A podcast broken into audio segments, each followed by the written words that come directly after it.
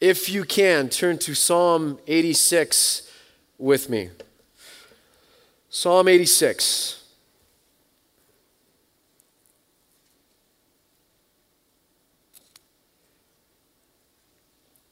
Psalm 86, verse 11, and it says this. It says, "Teach me your way, O Lord, and I will walk in your truth. Give me an undivided heart that I may fear your name." Teach me your way, O Lord, and I will walk in your truth. Give me an undivided heart that I may fear your name.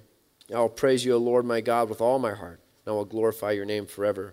For great is your love toward me, and you have delivered me from the depths of the grave. I find myself thinking about two things lately, last couple weeks. And whenever you think about things, what you mean is that there's a loose center of gravity, and you keep kind of coming back around that little cluster of things, or that, you know, that planet and its satellites. You know what I'm talking about? And you just somehow find yourself always being sucked into that. And I've had two of those centers of gravity in my life the last couple weeks. One of them is all the change that's going on in the world. And I'm talking all the change that's going on in the world, because I don't know about you, but to me it feels like it's pretty significant. And so I find myself just continually coming back to that. And then I find myself partly because of that conversation and partly just because of different things, coming back to thinking about what it was that I was called to do when I was called to plant a church. So what really was going on as God was giving me my calling or working in my life to be someone who would steward or shepherd a church community. And so those two things have kind of been going on. The first one is interesting because it's outside the church, but it's also something that touches the church. Everything from what's going on in global Christianity with the persecution of Christians to what's going on in global politics, the concern that a war on terror now has kicked back up, that issues in different countries and certainly our own are flaring back up. Do you know, I read an article this week that said of the 143 nations that the Global Peace Index monitors, that only 11 of them would be called peaceful countries, like not engaged in any kind of external or internal conflict. So only 11 countries in the whole world out of 140-something would be considered countries at peace. And they said that the high water mark, or a high water mark, a recent high water mark was 2007, and that now in 2014 we're actually approaching kind of post-World War II lows, if you will. I mean, we're really, as a world, moving back into conflict in the absence of peace. And that's got to bother us at some level, right? And you begin to wonder, what's God doing in that? What's his plan for that? What are we supposed to speak to it? But then I realized, because my quick answer is, well, it's the church. The answer's the church that brings the message and the life of Jesus Christ to the world and embodies peace in a spiritual way or with spiritual power that can't be embodied any other way. So the answer for me is the church. I believe the church, the local church, is the hope of the world. I believe the local church is the hope of the world. When you go to places that have had turmoil, it's the church in a lot of ways that helps those communities rebuild or to grow. It's the church that tends to stand up to things. It's the church that can speak into poverty or other issues. It's the church in Ferguson and pastors there that were trying to call out people coming in from outside the state to make trouble. And it was the church trying to keep it peaceful and reminding people of the higher calling they have while exercising free speech to do it in a way that reflects the dignity and the worth that they're trying to promote for all people. The church is incredibly important. And so my answer to all the change in the world is that the church really matters. We have to come back to understanding the church and the church's mission, or the missio dei that we carry and that we steward as Christians who find community together or gather together. Do you know the word ekklesia in Greek, which means church, simply means gathered? The church is the gathered group of Christians. It's when we come together and Christ binds us together, and then as we're rejuvenated or encouraged or trained or taught or whatever it might be, that we then walk out, and even though we're not together physically, we're still bound together spiritually as a community or as the body of Christ invisibly, and we go out to take what we get here, and we be salt and light in the world. I mean, that's the beautiful picture of the inhale, exhale of the church as we're breathing into this world, hopefully breathing life. And there's something incredibly important about breath and life as you look at Scripture. That's what it's supposed to look like. Then you look at all the goings-on in the church and all the blogs being written about certain pastors and mega churches, and it's easy to become disillusioned with church. There's a well-known megachurch pastor that's been on vacation while his empire has been crumbling, and he's back in the pulpit today, and everyone's eagerly awaiting to hear, is he going to resign, or is he going to fight a lot of the allegations of spiritual abuse and abuse of funds and everything else that have come out against him or what he's been stewarding. And I don't know enough to take sides on that. But I do know enough to see that there's something problematic not only there, but in a lot of churches in America, where it becomes about church growth, church as business, church as being its own success story because of size and impact, but somehow in all of that, missing the most fundamental element of church, and that's simply this, that church is people.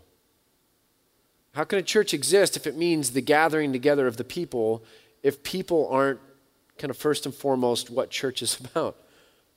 The body of Christ is made up of people, not programs, not church buildings, not new initiatives or new events or new conferences, but the body of Christ is made up of people. And church, the local church, if it's anything, it's people. If we understand it right, it's people feeling loved, cared for, connected. It's a community that develops and has enough spiritual vitality that there's health, rather than accusations of leaders abusing those people that have been entrusted to them for ulterior motives and ends. If you look at John 10, turn with me there real quick. John chapter 10. Jesus comes into a culture that I think was rife with spiritual abuse.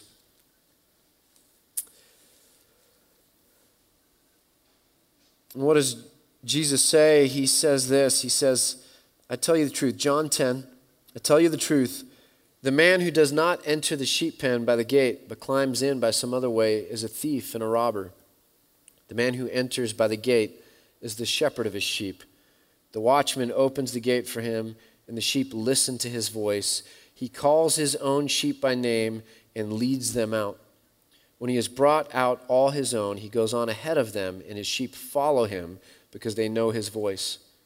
But they will never follow a stranger. In fact, they will run away from him because they do not recognize a stranger's voice. Then Jesus continues, and he says, I tell you the truth, I am the gate for the sheep.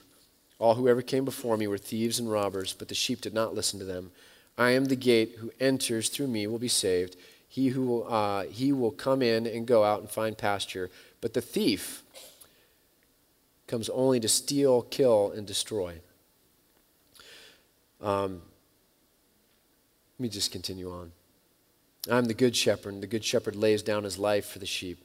The hired hand is not the shepherd who owns the sheep, so he sees the wolf coming. He abandons the sheep and he runs away.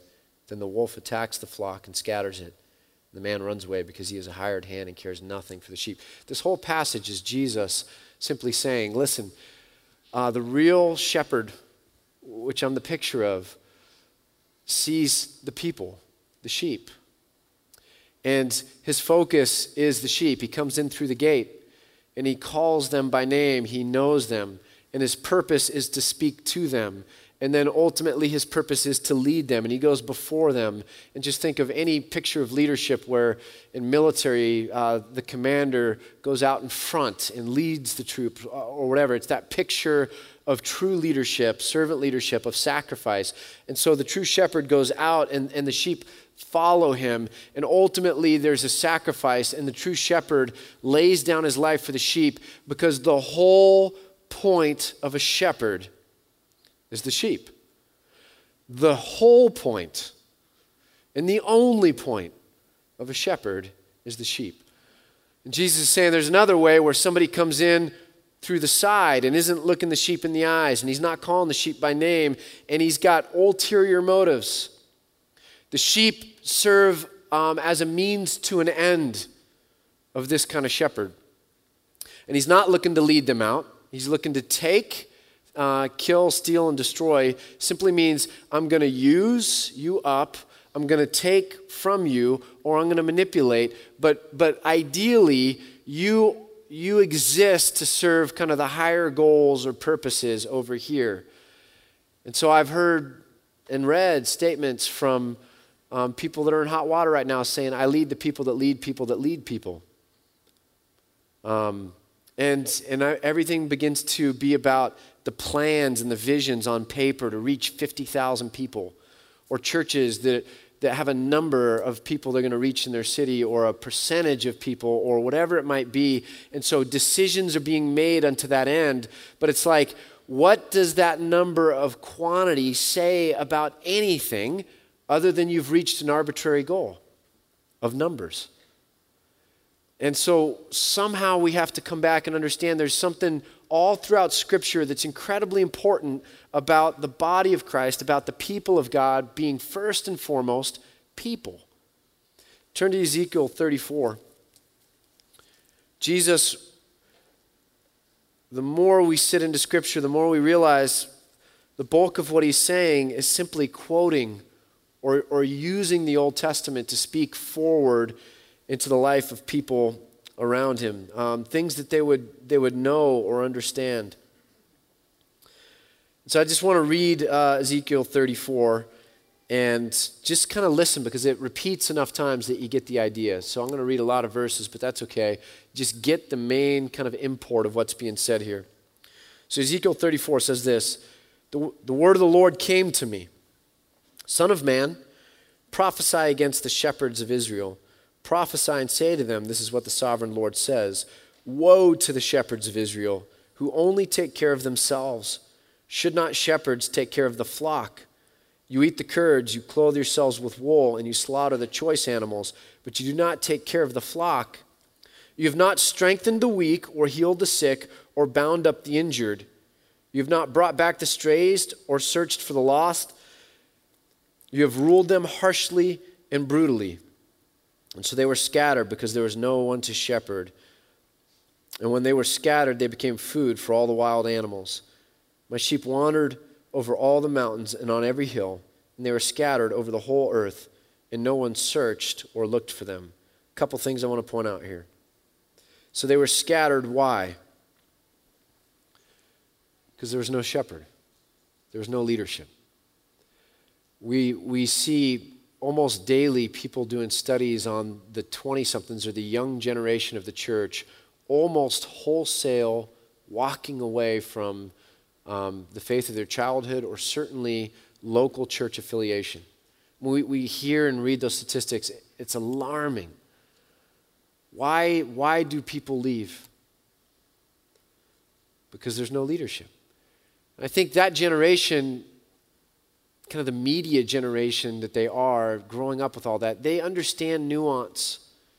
And I think they understand when it's a business with ulterior motives rather than a spiritual community or an authentic community, a true community.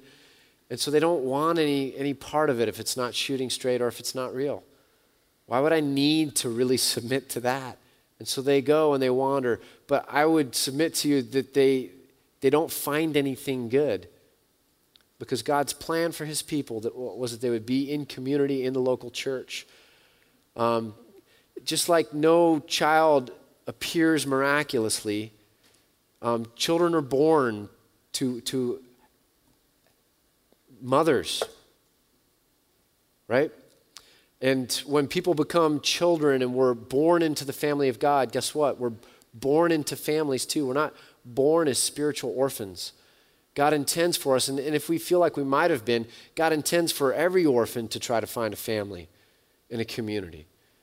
We're not meant to go it alone, and that's what's so funny about a lot of our church things that grow big programs or grow big numbers is they're all designed to make individual people feel like God loves them individually and cares about their problems more uniquely than he cares about anyone else's problems. So there's something really interesting of the churches that are trying to dial it in for growth, that everyone comes and feels like there's this real strong thing going on with me and Jesus, but not so much with Jesus and all of us, which completely misses the covenants.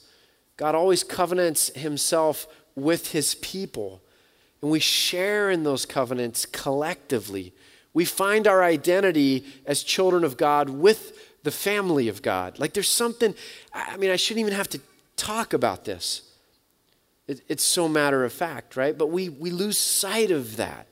Just like we can live in a world where all the missionaries are white and we don't understand what's slowly shaping that, we can live in an individualistic culture that's slowly shaping the way we perceive religion and not even realize that we're somehow becoming less and less biblical, or that our understanding of our relationship with God is becoming more and more divorced from the corporate covenantal relationship with us, our family, our community, our church, than what God really intended or communicated.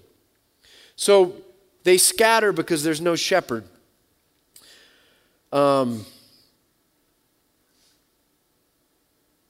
You have ruled them harshly and brutally, it says. So as leaders, you've come and you've bossed them around. And you boss them, why? Because they serve you. I've been trying to teach my 12-year-old something. I'll let you know maybe in 6 months how it's going. But I'm trying to teach her the difference between the boss voice and the coach voice. Let me explain what I mean by that. The boss's voice says, do what I say, period. Okay? The coach's voice says, listen to what I say because it's going to be ultimately for your greatest good. You'd be wise to heed my voice. Just think of a tennis player. I haven't watched tennis in a long time. Someone give me a name. That's the name I was going to go with, but he hadn't existed in like 50 years. Who? Sharapova. Okay. Maria Sharapova. It's easier with a guy. Someone give me a guy. Nadal.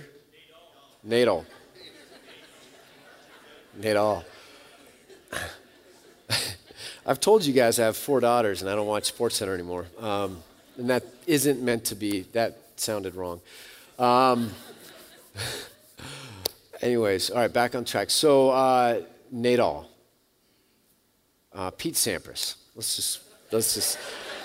I need to feel like I'm in my comfort zone here. So Pete Sampras, he was at the top of the game for a very long time. But they all have their own personal coaches, right? There's a whole lot of voices in the stands yelling a whole lot of things, and they don't need to pay attention to those voices at all, right? But there's one voice in the stands that they have selected, and they've selected that voice. Why?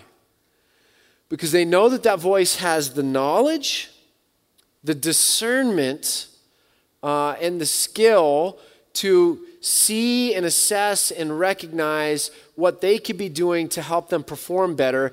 And they have brought that voice into their life in such a way, whether paying for that voice or it's a relationship going way back, that they trust that voice. this person, even if they can't play tennis as good as I can play tennis, they can certainly, because they're another set of eyes that are looking at me from a different perspective than I experience things, they can call out things for me that will help me perform better. That's the coach's voice. Does that make sense? Okay. So I'm trying to teach my daughter, because I think what happens is right around the age she's at, everything sounds like the boss's voice. Everything sounds like the voice telling you to do something. So if you're not discerning or mature, you just assume that all those voices are the same. And so I'm trying to teach Mary Joy, hey, listen, there's the boss voice, and sometimes that's going to exist. And you have to submit to it because it's what's right, okay? But I'm trying to find a way of talking to you where I'm a coach in your life. I've lived longer. You trust me that you know that I'm, or you believe that I'm knowledgeable, that I'm wise, that I'm discerning. You know that I love you and that I care about you. And you need to learn that sometimes my voice is speaking to you, because if you would take my advice or do what I say, implement kind of what I'm bringing to you, it would go better for you. Maybe not in the short run, but the way people perceive you or the opportunities that are going to come your way, or when you look back 10 years from now and you're like, wow, I wish I had of actually practiced my musical instrument, you know, whatever it is. Like, I'm trying to tell you now from my experience what I wish I could go back and tell myself when I was your age. It's a coach's voice, okay? When a pastor is leading his church correctly, when elders are leading the church correctly, it's a very humble, I believe, ought to be a very humble, transparent coach's voice. Here is what we're bringing to you. Here is what we're saying to you. Here's what we're trying to teach biblically, that God has said to all of us, that if we would live or obey as we kind of lean into these things, as we walk by faith, that God will then prove himself faithful. And he will honor and bless our obedience that way. And it's not going to be easy, and it's not going to go quick, and it might not grow big programs or this or that or the other. But this is what God has called us to be people first, in relationship, working out the nitty-gritty of relationship. Has anyone ever heard if you want to be like Jesus, then stay single, because Jesus was single. But if you want to become like Jesus, then get married, because it'll sanctify you. Anyone ever heard that? It's the problem of going to like a Bible college. You get all the decade worth of quips and quotes. There's something about being in a relationship that forces us to be real with each other. There's something about that that forces us to be honest. There's something about that that we need, because when we're only pursuing agendas, sooner or later we're going to wake up and go, I feel lonely. I feel lonely. I know what that's like, just because I happen to be a leader, and I think most leaders feel lonely, because the nature of relationship is usually that you're giving or pouring or serving, and it's hard for you to find your peer group, right? So I know what lonely feels like. I don't think God intends for us to feel like that. And if we're always pursuing ends, or if people are means to an end, if we're always going that way, we're not really understanding that we were made for relationship. Then somehow, some way, we wake up one day and we go, I got exactly what I wanted. I made it all about me, and now it's just me. And it shouldn't be that, certainly from the leadership standpoint. Timothy, I'll just read it to you real quick. Paul says this when he's talking to Timothy about how to pick elders. He says as this aside, if anyone does not know how to manage his own family, how can he take care of God's church? I think that we all have to learn how to develop that coach's voice, and to shepherd, and to sacrifice, and to give our life. And so God was condemning the leaders of Israel, saying, woe to these shepherds. And so Jesus picks that thread up and says, if you want to know who I am, I'll tell you who I am. Look at the health of the flock, and you'll know that I'm a true leader, that I'm a good shepherd. we started by reading. So I'm really grieved, is the point, with what I see happening what we see happening just with some of these churches that are, the cracked foundations are kind of showing through. And it makes me even more want to say that Antioch has to commit ourselves. We have to commit ourselves to be known for our relationality and our community and for the people. We've been known for a lot of things in the 8 years I've been here. We've been known for art. We've been known for our music. We've been known for bringing a conversation on justice forward in a way that maybe other churches hadn't, a biblical conversation on justice. We've been known for our children's ministries. We've been known for, and some people are our empty nesters group. It's kind of a cool thing to be known for. A lot of people that find community and pursue things and go camping and serve locally. We've been known for a lot of things, and I hope that in some way, we continue to be known for some of those things. I love that we've brought the arts, or at different times, we've been able to infuse what we're doing or talking about with beauty and with meaning from art. I mean, God gives artistic talent because it amplifies the content, the clarity, the experience of it, all those things. I hope we're still known for some of those things as we move forward. But we have to be known first and foremost for being about people.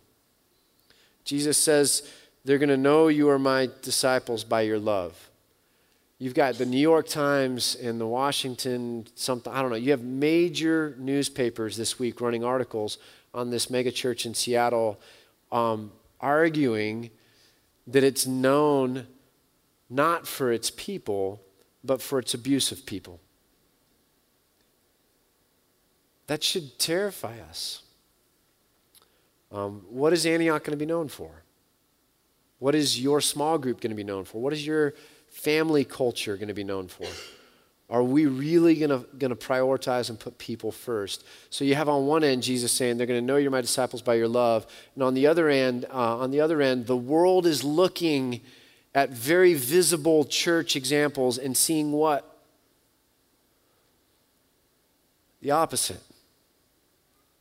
And so the statistics shouldn't surprise us. So that's why I started thinking about this verse again.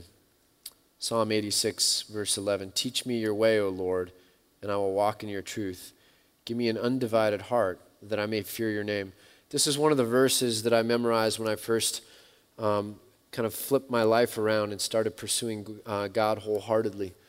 This was one of the first essays I ever wrote. It was this verse, and sitting at my computer, I couldn't, you guys know this story, but I couldn't sleep until 2 because everyone else was at the bars and they'd come back in. So I had nothing to do for hours as I was kind of sitting in this dorm room. And I started writing these little essays on Bible verses. One of the first essays I wrote was on this verse. Teach me your way, O Lord, and I will walk in your truth. Give me an undivided heart that I may fear your name. When I wrote that little essay, the word I picked up on was undivided, or undivided heart. And I started writing this whole, I kind of think it's a cheesy little article now, but I started writing this whole thing about like the human heart is, it's divided.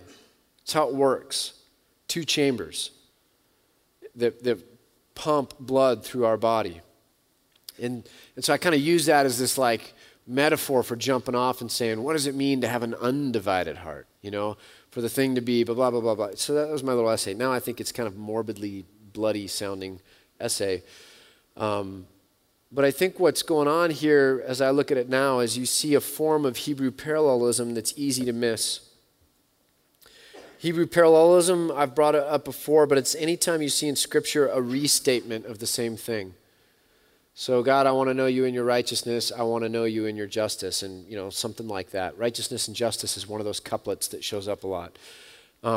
It's restating or underscoring or defining or informing one by the other, but it's basically using that couplet to kind of drive the message home. And this verse, Psalm 86:11, is actually a Hebrew parallel structure. Teach me your way, O Lord, and I will walk in your truth. Give me an undivided heart that I may fear your name. So an undivided heart says a lot about understanding God's teachings. An undivided heart really is basically saying that I'm set apart for or consecrated to follow God's teachings. That when he teaches me the way to go, when God speaks the coach voice into my life, that I would be set apart unto that. That's what it means for me to be a saint or to be holy. This thing that we see in the New Testament, that when we belong to God, we're his saints, we're holy. It's the same Greek word. Holy is the adjective of the noun saint. It's the same word though, okay? To be set apart. So I'm to be set apart to the Lord's teaching. And what does that really mean? It means this, that I will walk in that way, and that I will fear your name. So fearing God's name and walking in his truth go together. If I truly fear God's name, if I realize, man, God, you're bigger than ISIS, and you're bigger than racism in America, and you're bigger than misunderstandings, and you're bigger than difficult situations, and you're bigger than broken mega churches that hurt or wound people, and you're bigger than the crappy blogs that try to make a name for themselves by always talking about the crappy pastors. My dad's going to be mad at me for using the word crappy. Sometimes, anyways, descriptive language. But you're bigger than all of this craziness and change and confusion. You're bigger than all of this, and you're bigger than my hurt, and you're bigger than my pain, and you're bigger than my impatience that I did wait for 2 years or 4 years or 5 years for you to work in my life, but you're not working. I don't see it, God, and my patience is running out. You're bigger than my thought that it has to be on my time schedule. You're bigger than that. God, you're bigger. I know you're bigger than all this. So as hard as it is, I will submit and I will stay here where I know I'm supposed to be underneath you. And synonymous with that is walking in his ways. That I would walk in the way that you teach, that you lead, the commands, the coaching voice, what God shapes us toward or points out to us as being what life is all about. I'm willing to walk in that. There's a truth to that. So do you see that parallelism? Let me read it for you one more time. Teach me your way, O Lord, goes with give me an undivided heart, that I will walk in your truth, which is synonymous with that I may fear your name. This verse has shaped my life about as much as any verse has shaped my life. It's partly why I'm in Bend, Oregon. You see, I felt that I was called to plant a church in 1997. I was in Orange County at the time, and I assumed that I was going to plant a church in Orange County. And that, like every other church in Orange County, it'd be 100,000 people within a week, and it would be just a wonderful, wonderful thing. And then I got married in 2000, and God used two things. One, Tamara and my belief that there was something about her and the fact that she was from Central Oregon and watching her ministry that just didn't jive with how surfacey I think Orange County can be. And then secondly, I became really disillusioned with what I would call Orange County Christianity. That I think, for me, church planting in Orange County was about the formula of how to do it and how to do the buildings and how to align the programs and how to work the process to pop a really large megachurch and then to be in this kind of club where you're competing with other megachurch pastors for what, I don't even know, whatever. But that's what I began to feel in my heart was the game plan of if I stayed there and planted there. And I began to realize I didn't see the kinds of conversations happening there I wanted to have about justice in the church. about transparency in the church, about shooting straight in the church, about trying to really make people think rather than just entertaining people. And it's not that every church is like that, but that's what it began to feel like for me. I began to feel like I was being suffocated by what I called Orange County Christianity. And so I remember one night, Tamara and I sitting in our living room of a small apartment in Whittier with a cracked foundation because of the Whittier earthquake and where all the ants used to come in. And I realized we're not supposed to be in Orange County.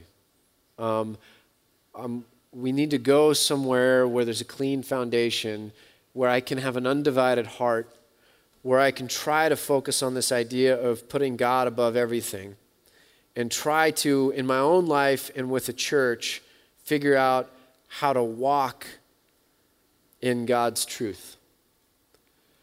And so the Northwest, because it's unchurched, because it's different, because it allows you to kind of start over.